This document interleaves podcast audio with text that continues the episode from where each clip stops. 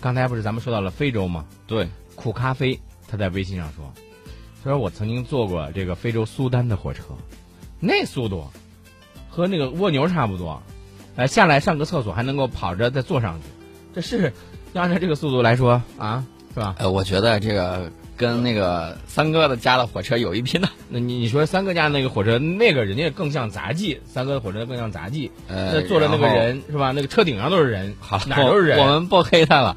这个三哥说我躺着也中枪啊，我为什么呀？你那个火车确确实实这个人太多了，嗯不能那个买挂票，对不对？啊，啊，挂的哪儿都是这个不好看。对，那么我们接着说这个中东欧啊，这刚才这个大家可能光听说它这个基础设施不好，嗯不知道我们在那儿能干什么。嗯中东欧地区的这个交通、电力、基础设施还有工业设备面临的这种升级改造，但是经历全球金融危机之后，欧洲债务又冲击了一把。你有钱吗？你有技术吗？你有人才吗？都没有，没有怎么办？我们这儿有啊，嗯我们这儿有比较雄厚的资本，又有在汽车、钢铁、还有造船、化工、港口设备、工程机械等等领域，又拥有着优质的产能。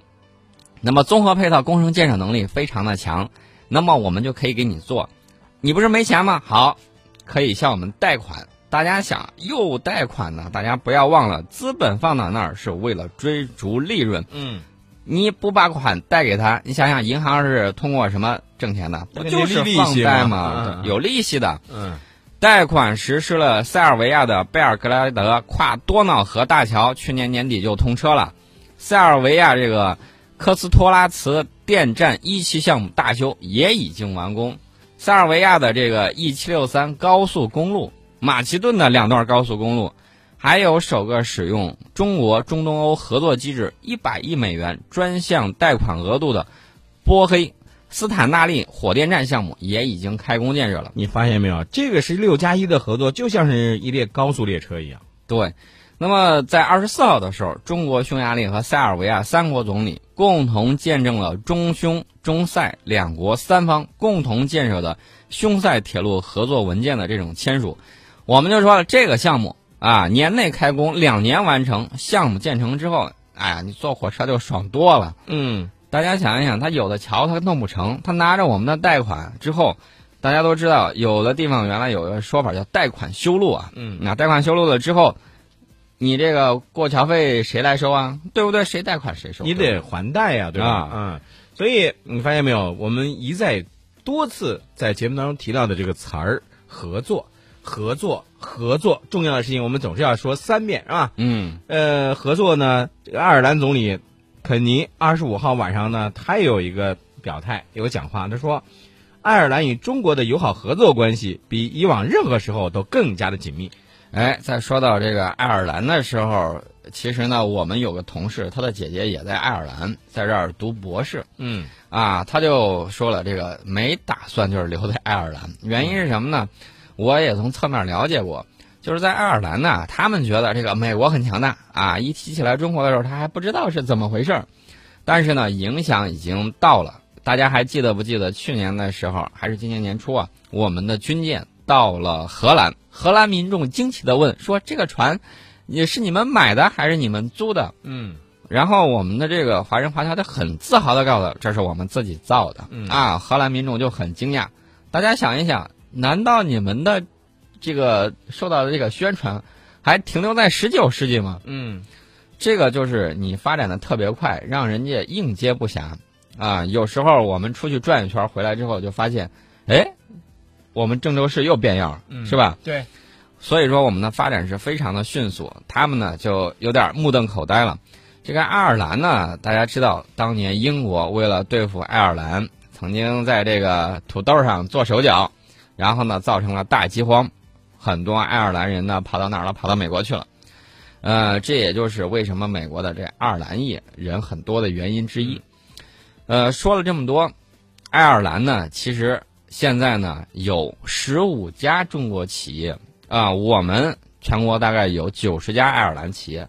现在爱尔兰呢，这个大家都知道，这个最起码一国的总理过来了，他了解了很多情况，往这儿一看就觉得，哎呀，太不一样了。嗯大家记还记得莫迪去年来吗？莫迪来的时候去了西安，去了之后一看，就觉得哎呀，二线城市都这么厉害，这个孟买也好，什么时候才能够追得上呢？嗯，这个看了之后，回去就会自己好好掂量一下自己的实力。那么以后会有更多的合作发展。前两天我看到印度有一个官员就说，说中国加印度这二十多亿的人口，如果能够联合在一起，那么将是多么伟大的力量。我也觉得我们应该更多的合作团结，这样才会更好。以前呢，咱们说，你比如说你用手来掰这个筷子，对吧？嗯，你一根筷子，你啪一下子给它掰折了，对吧？两根筷子，你啪也能给掰折。但是如果要是十根筷子，你一双手能掰折吗？呃，一双手肯定掰不断，对两双手他也掰不断。对而且我们是金筷子。对，嗯所以合作的这种关系啊，我觉得，呃，大家以前呢，就是说总是觉得，哎呀，对有些咱们的这个合作呢，可能就有点不太理解，是吧？对，就觉得，哎呀，你这个事儿，你又跑到那儿去搞这个建设，搞那个什么，他觉得不太理解。其实他没有想到的是，这种合作未来带来的这个发展的前景是非常的广阔的。对，我看到我们的微信公众号上有一位朋友留住青春这位朋友说，贷款贷的是人民币，不是美元呐、呵呵，有点意思。这位朋友，你太目光敏锐了，一下就看到了问题的关键。嗯，人民币要走出去，人民币要国际化，怎么弄呢？对呀、啊，就要这样子弄。嗯，呃，这个欧洲复兴开发银行就坐不住了，说这个我们要积极考虑中国的加入申请。呃，什么时候弄呢？今年圣诞节之前就此做出决定。欧洲复兴开发银行呢是一九九一年成立的，这个总部啊是设在伦敦。这个银行的宗旨是什么呢？帮助和支持中欧和东欧国家向市场经济转化。你看啊，呃，成立初期的时候，这家银行的投资目标集中在哪儿？东欧国家和地区。但是近年来，这家银行的投资范围扩展了，拓展到了中亚、欧洲中部以及东南部等地区。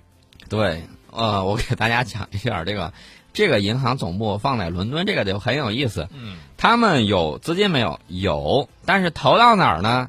他想投，问题是当地没有这个能力把这东西建起来。嗯，好，现在终于找到合作伙伴了，一块儿挣钱，我提供相应的这种金融渠道，对吧？你从我这儿往那儿弄，美国没法办法说什么呀？嗯，然后呢，你相应的这种工程技术啊、资金呢，就可以通过这个渠道走一圈儿。当然了，人家也不是白玩的，哎呀，你加入我这儿，我给你提供渠道，嗯我也跟着挣点钱。对对对，其实包括咱们的亚投行，呃，亚投行和这个欧洲复兴开发银行也有这个合作呀。对，有很多的合作。除了这些之外呢，前两天还有什么呢？还有新西兰，新西兰跟我们对话互联网加的这个时代的这种食品安全。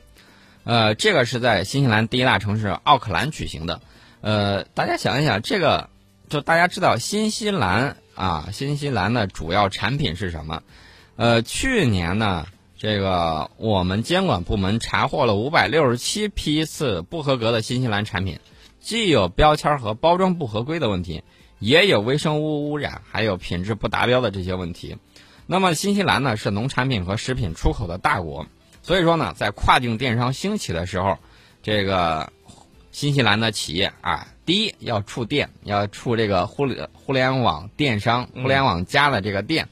另外呢，就是你必须得认识到，中国消费者现在是高度关注食品安全问题，嗯，你得负责任呢，对保证舒华产品的这种质量。所以说呢，我们倡导的就是食品安全国际共治。啊，新西兰方面跟我们好好谈一下这个，把事情做好，有助于两国的这种利益。